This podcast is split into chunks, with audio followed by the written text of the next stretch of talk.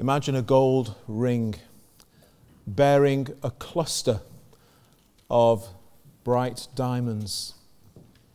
It's been said that each chapter in the book of Romans is like one of those diamonds on that ring. But the very central diamond, the largest one, which shines the brightest, is Romans chapter 8. I once heard a preacher say that uh, if ever, perhaps in, in a state of persecution, uh, he was forced to just take one chapter out of his whole Bible, uh, it will be Romans chapter 8 that he took with him.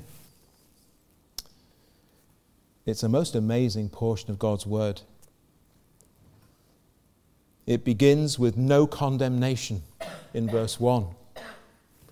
It ends with no separation in verse 39.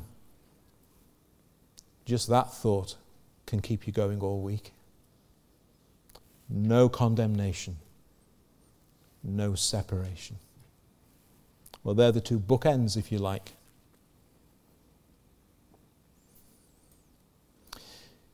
In verse 1, in verse 30, 33, Paul reminds us of our justification.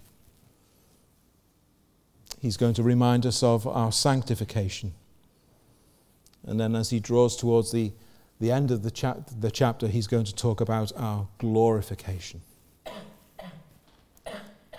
He's going to talk about union with Christ, verse 1, liberation in Christ, verse 2, the indwelling of the Holy Spirit, verse 9, regeneration and being born, of, born anew, verses 10 and 11, putting to death sin, verse 13, adoption, verse 15, assurance, verse 16, our inheritance with Christ, verse 17, future glory, verse 18, the intercession of the Holy Spirit, verses 26 and 27, the providence of God, verse 28, the foreknowledge of God, verse 29, predestination, verses 29 and 30, the effectual calling of God.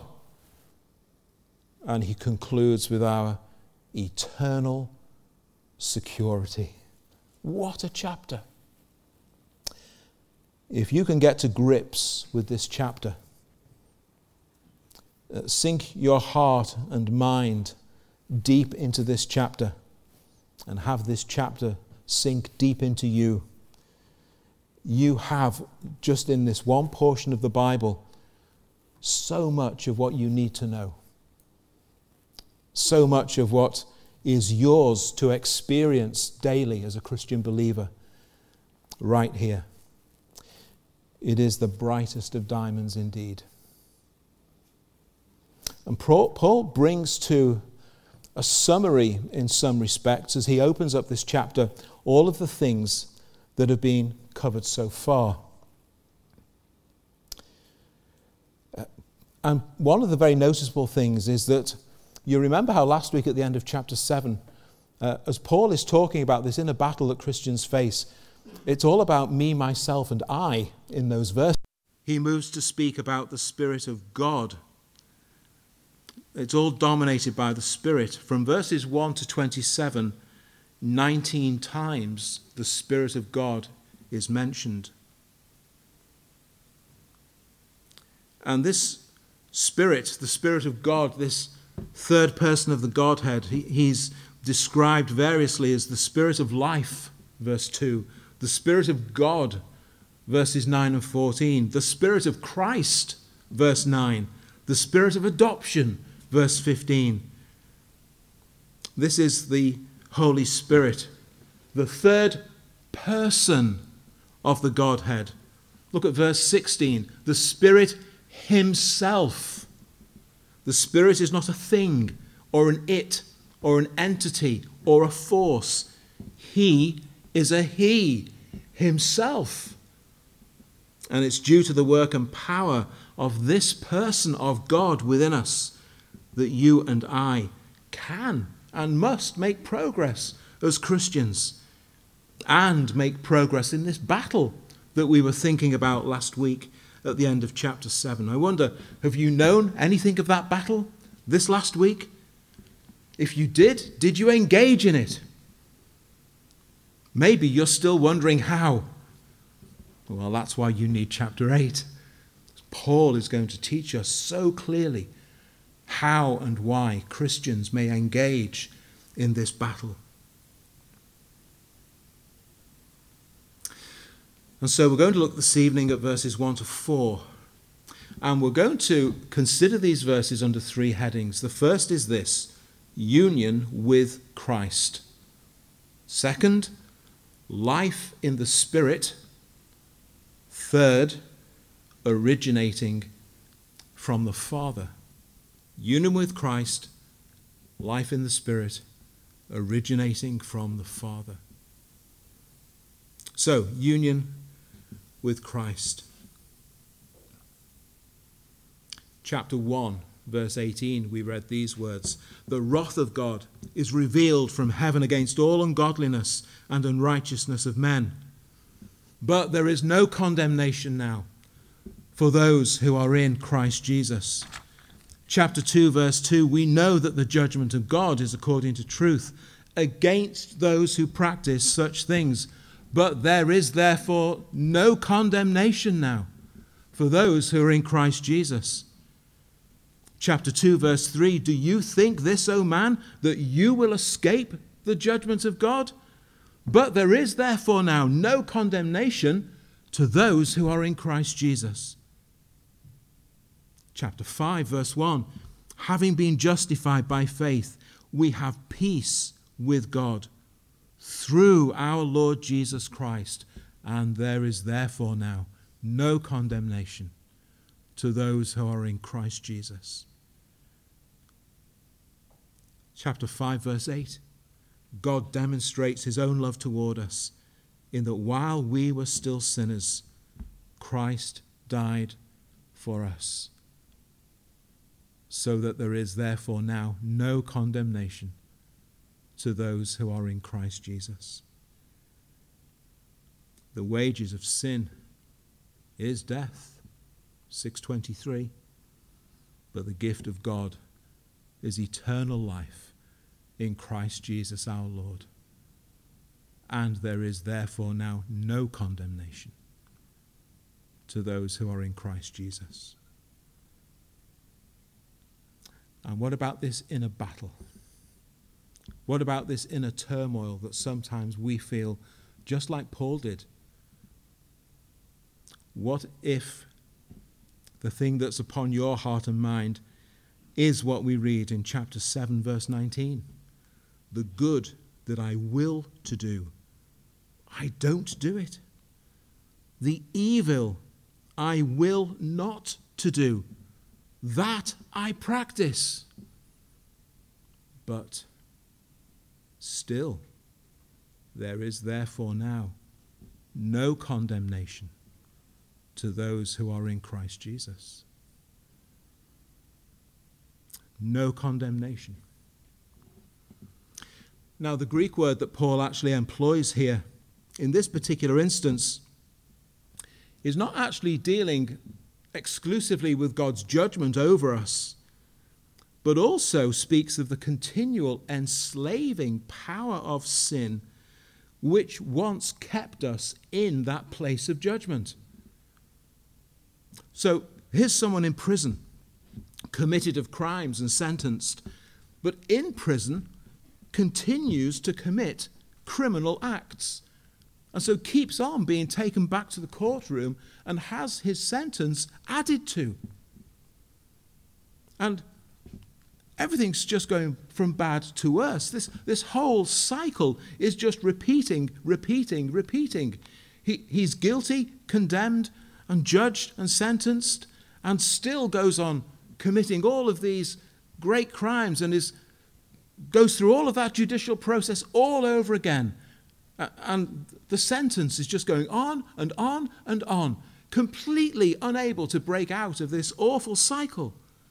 Well, that was us in our sins before and until God intervened in the Lord Jesus Christ. That whole position and cycle of our condemnation in our sinfulness has been broken if you are in Christ Jesus. Now, you will still have the struggles of chapter 7. But none of that changes this truth. and this now is the key to understanding how you can win those battles that you face. Indeed, winning those battles is assured if you take heed to these truths. There's no promise that the battles will cease this side of heaven, but they may be won. And this is how, and this is why. And Paul will explain it to us. But you must be in Christ. These truths are for those who are in Christ Jesus, who know Him and love Him as Savior and Lord. Do you recall we saw uh, last week in the morning in Matthew chapter 7 the plight of false teachers and of many more who had mistakenly believed that they were Christians? Well, we can say one thing for certain none of them were in Christ. That was what they lacked. That's why Jesus will say to them, I never knew you. You've never been part of me. You've never been in me. I've never been in you. When God awakens your dead soul to the wonders of the gospel of the Lord Jesus Christ, when He causes you to weep over your sin and to glory in Christ as you run to Him for salvation, as you claim Him at the cross as Savior and Lord, to find life as you look at the crucified one, to receive assurance in the very core of your being. And we'll consider that later in this chapter. That's the work of the Holy Spirit, assuring us that God is our Father and I am His child, despite everything about me. Your sins are forgiven. Your, God accepts you as his child, and it's all his free gift of grace. This remarkable, leaves you lost for words union takes place between the sinner and the Lord Jesus Christ through the working of his Spirit, who he sends. You are in him, or you are not you become bound up in him. Everything that is true of Christ in his death and his resurrection, God the Father also sees being true of you because you are in him. You died with him. And in exactly the same way, everything that was true of you in all your sin, God the Father saw in Christ as he hung on the cross. By grace, through faith in believing, you, Christian, are in Christ. And it is for you that these truths have been recorded that you may know. And if there's any here and you know the reality is that this evening you are not in Christ, well, just please keep listening and see what it is that God can do for you and in you by His grace, His free gift of salvation, which is offered to all who will come.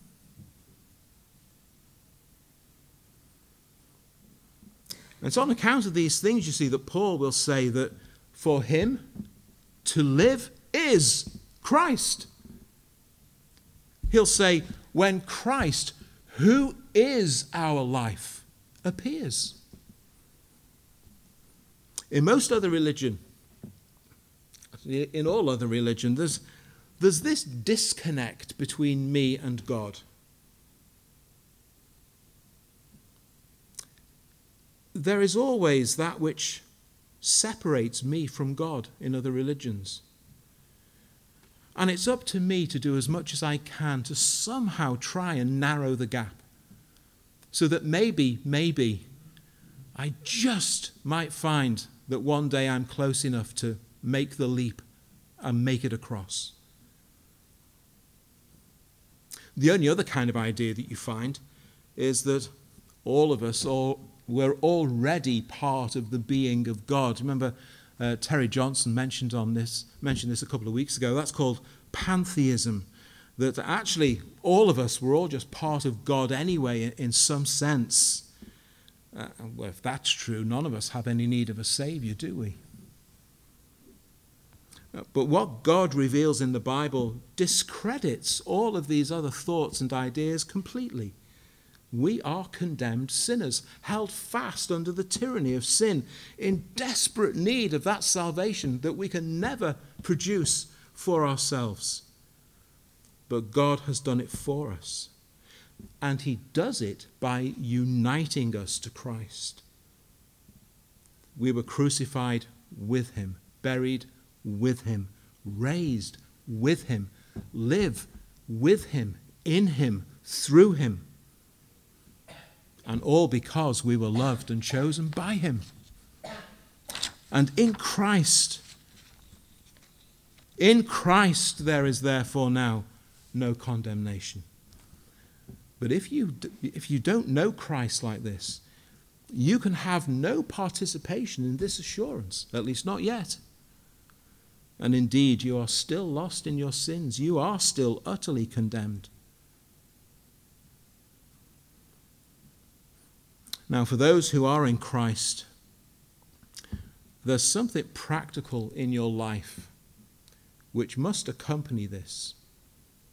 And it's seen in the second half of verse 1 and on into chapter 2, uh, verse 2. Those who now are set free from condemnation are not only in Christ, they are also those who no longer walk according to the flesh, but they walk according to the Spirit. Do you see that in verse 1? Those who are in Christ Jesus, who do not walk according to the flesh. That's not an optional extra. That's part and parcel of being in Christ Jesus no longer walking according to the flesh. Because that is part of the saving work that God does in you, in your salvation. That old link, that old domination of sin is broken. And you are changed, you are transformed. You now have not life according to the flesh but life according to the Spirit. You have life in the Spirit. And this produces in you unmistakable traits and characteristics. In the Christian, there is this new governing principle or regulation. That's really what is meant by the law of the Spirit of life in Christ has made me free from the law of sin and death. Once there was this governing, regulating principle in my life, which was the principle of sin and death. And it controlled me. It had a stranglehold on me. It had this grip on me. And I could not break free. But in Christ, that's changed. That's gone. And now I have this new regulating, governing principle in my life, which is the spirit of life in Christ. It used to be your old sinful nature which held sway in your life. It was the, the dominant governing principle which regulated everything you did. It governed your thought life, it governed your desires, it governed your ambitions, it directed your lusts, it moved you to act in all kinds of ways to satisfy those lusts. But a greater power now has entered in when you are in Christ Jesus. God the Holy Spirit takes up residence within you. A new life springs up within you. New life in Christ, and it's by the real and actual presence of Christ's Spirit within you. That's how God does this. And so you now have this new governing principle which is directing you towards godliness and holiness and righteousness. The Spirit brings the Word of God to bear upon your heart and to bear upon your mind and to bear upon your conscience. And He prompts you and He moves you. And this is what produces that inner battle and turmoil that Paul knew all about, that he talks about in the end of chapter 7. It's the work of the Spirit within you that enables you to, to gain the upper hand, we might say, over that which resides still in you, that presence of sin, as we talked about it last week. But now, with the work of the Holy Spirit within you, you are able to take that battle on and to gain the victory. And this is a glorious thing that God does. And there's no separation here, you'll, you'll see, between Christ and his Spirit. It's not the case that you rely on Christ for your salvation and then Jesus somehow kind of hands you over to the Spirit who then starts to lead you on in his own unique way. No, no. The work of the Spirit is to impart to you the life of Christ. He is the Spirit of Christ. In John's Gospel, chapter 14, Jesus talks about the Helper whom the Father will send. He will abide with you, to dwell in you, to be in you. Jesus said, My Father will love him, and we will come to him. We will come to her, the sinner who is being saved and converted. We will come to him, to her, and make our home in him. God residing in you in the person of His Spirit. This is the Spirit's work. Listen to what Paul says in Galatians chapter 5. And again, watch out for this stark contrast that he draws here according to which of these two governing principles are dominant in your life. This is Galatians chapter 5 from verse 16. He says this I say then, walk in the Spirit, and you shall not fulfill the lust of the flesh. For the flesh lusts against the Spirit, and it's a capital S, the Spirit of God who's in you, and the Spirit against the flesh. These are contrary to one another so that you don't do the things you wish. But if you are led by the Spirit, you are not under the law. You've been set free from the, the law's condemnation. The works of the flesh, well, they're evident adultery, fornication, uncleanness, and so on. Typical big long list that Paul gives of all of these different types of sins which take hold of us. Those who practice such things will not inherit the kingdom of God. But the fruit of the Spirit love, joy, and peace, long suffering, gentleness, goodness, and faith, meekness, and temperance. Against such things there is no law. So, how's the evidence looking in your life? How's the evidence stacking up in my life? If you do not have the Spirit of life in Christ, then you do not have that which you need in order to overturn and overpower the law of sin and death. If you do have the Spirit of life in Christ surging through your soul, then the evidence will be there.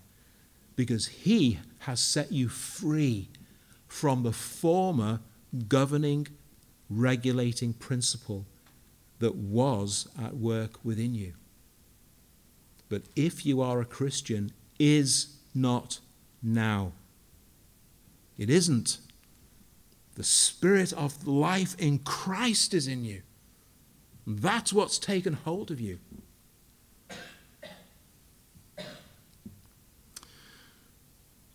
Some of you perhaps wonder at just how much of a victory the Spirit of God is having within you.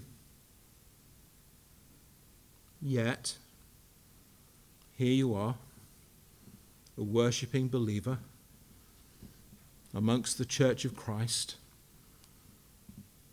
convinced in your heart about these truths. You might not fully understand them. You might have to confess that they haven't fully yet taken hold of you the way they should, but you know this is the truth.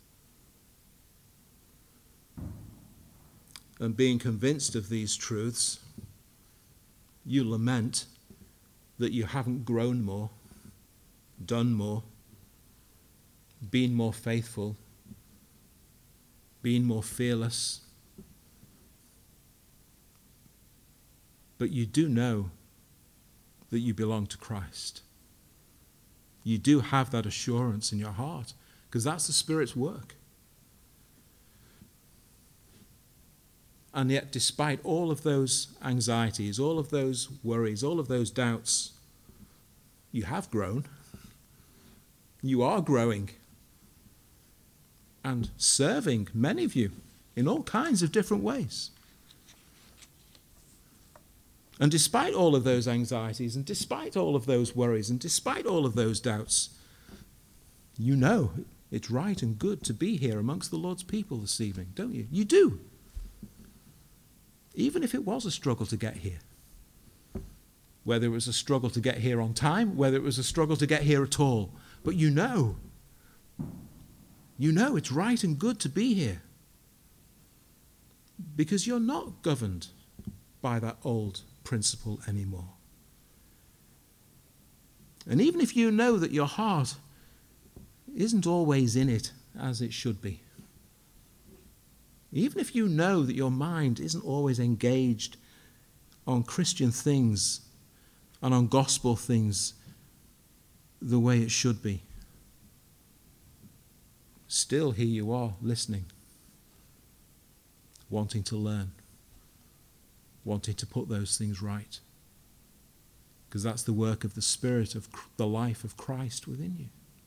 That's what He's doing in you right now if you're in Christ Jesus.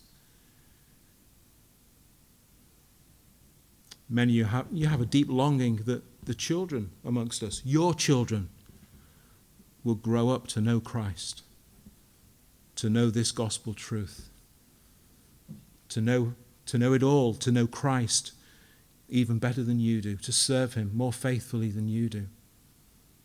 And that burns within your soul because you're no longer under the old governing principle. The Spirit of life in Christ is in you.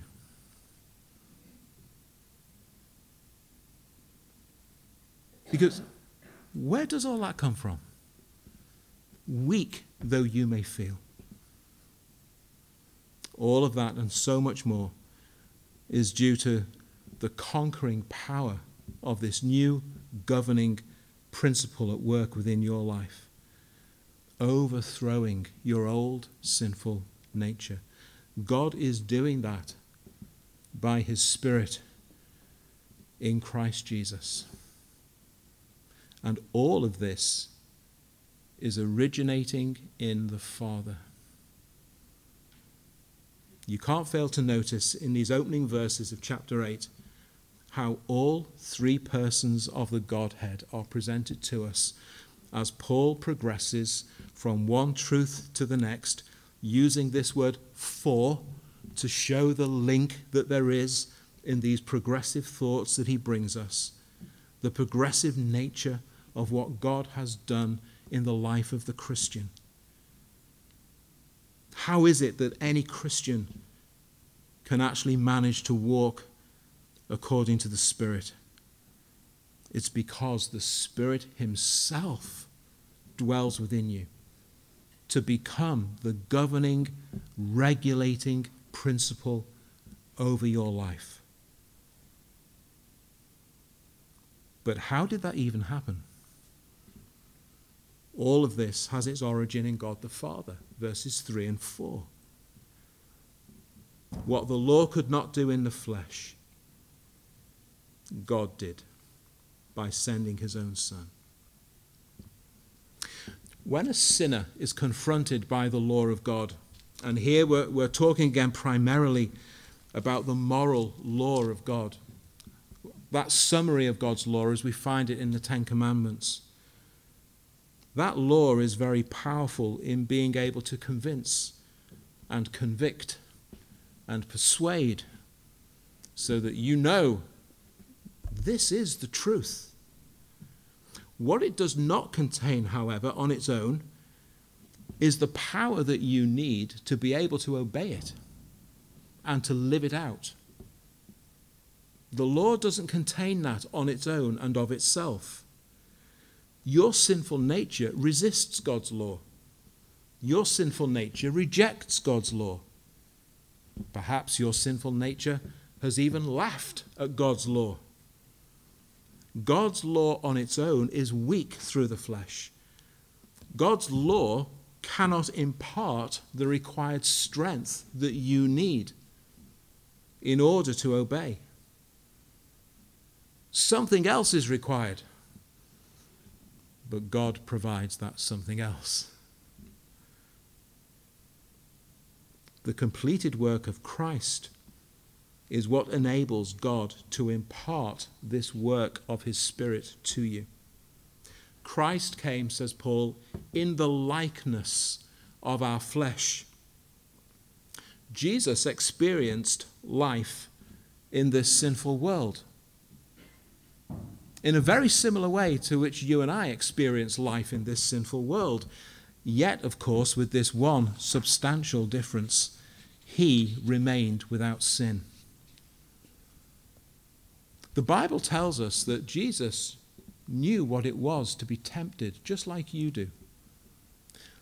There is a sense in which Jesus knew what it was to feel the pull of sin, and yet not one sinful thought ever crossed his mind. Not one sinful motive ever dwelt within his heart. All that he ever thought and felt and said and did was perfectly righteous and good and holy. He came in the likeness of sinful flesh, yet he remained without sin. Of course, he's unique in that. There is none like him in that. And in his death and resurrection, he conquered sin in the flesh. He was victorious over it. He never once gave in to it during his earthly life. He never once was overtaken by it or overcome by it in his earthly life. And all of yours was nailed on the cross in him and through him. And then he sends his spirit to dwell within you. God sends the spirit of his faithful, obedient, all conquering, all victorious Son, the one who lived in the likeness of your flesh but remained without sin, the one in whom only righteousness dwells, the one in whom the Father is well pleased. And by the Spirit, this Christ dwells within you to bring to you that enabling that you need to break the chains of sin in your life. God did it. Now we read in verse 4 the requirement of the law still stands. The kind of life that pleases God, the only kind of life which pleases God, is a life lived according to His law according to his moral code. And it's in your new, regenerated state as a born again believer, indwelt by the Spirit of Christ, that you now begin to live that kind of life, walking according to the Spirit of God who is in you. It's something which, as Dr. Steve Lawson very helpfully says, has to be done intentionally it has to be done continually. It has to be done humbly before God. It has to be done obediently. And it has to be done prayerfully. Glance ahead to verse 5 that we'll begin with next time. Those who live according to the Spirit set their minds on the things of the Spirit. That is an unavoidable product of being a Christian. That's what the Spirit produces within you. In every situation, in every circumstance, at all times of the day, with meekness and submission of heart and mind and will, actively seeking out God's will and God's way in His Word and doing it. That sounds familiar. Where did we hear that? Ah, yes. Jesus said that this morning at the end of the Sermon on the Mount. Pleading the Lord's help. He's already put His Spirit within you. Why would He not help you? Cry out to Him, beseech Him, acknowledge your weakness, and cry out for the Lord's help. You can't pull this off in your own strength, but God doesn't require that of you. These opening four verses explain why that inner battle that we looked at last week takes place. God's Spirit goes to war with your old sinful nature. These verses explain how you may engage in this battle by means of Christ's Spirit who dwells within you. These verses explain how it is that you may be victorious in this battle. Just like it was in the Old Testament. You remember those great stories in the Old Testament where Israel had to fight off their foes on the battlefield? What's the, what's the great theme there? When Israel truly sought the Lord, when they humbled themselves to seek his face, to plead his help, to ask for his wisdom, just like you need to do. What, what's the constant theme that comes out there? The battle and the victory is the Lord's. It's His doing. Yeah, Israel were out on the battlefield wielding the sword, but the battle was the Lord's. And the Lord gave them victory. And so, whenever Israel were in a good place with God, the first thing they did was to bow before Him and give Him all the worship, and give Him all the thanks, and give Him all the praise because the battle and the victory belongs to the Lord. That's you, Christian, today, as you walk according to the Spirit of life in Christ Jesus. The battle and the victory is God's in you, through you, as His child, as His servant, as His instrument in this wicked world this new ruling, regulating principle has taken hold of you, has taken over you, if you are a child of God. The Spirit of life in Christ Jesus has made you free from the law of sin and death. Paul does not say the Spirit of life in Christ Jesus could make you free. He doesn't say he might make you free. He says if you are a Christian, he has done it. It's a reality. It is done in you by the indwelling Spirit of Christ. So, walk in the Spirit intentionally, continually, humbly, obediently, prayerfully. Brothers and sisters, this is what a Christian is. This is what a Christian does.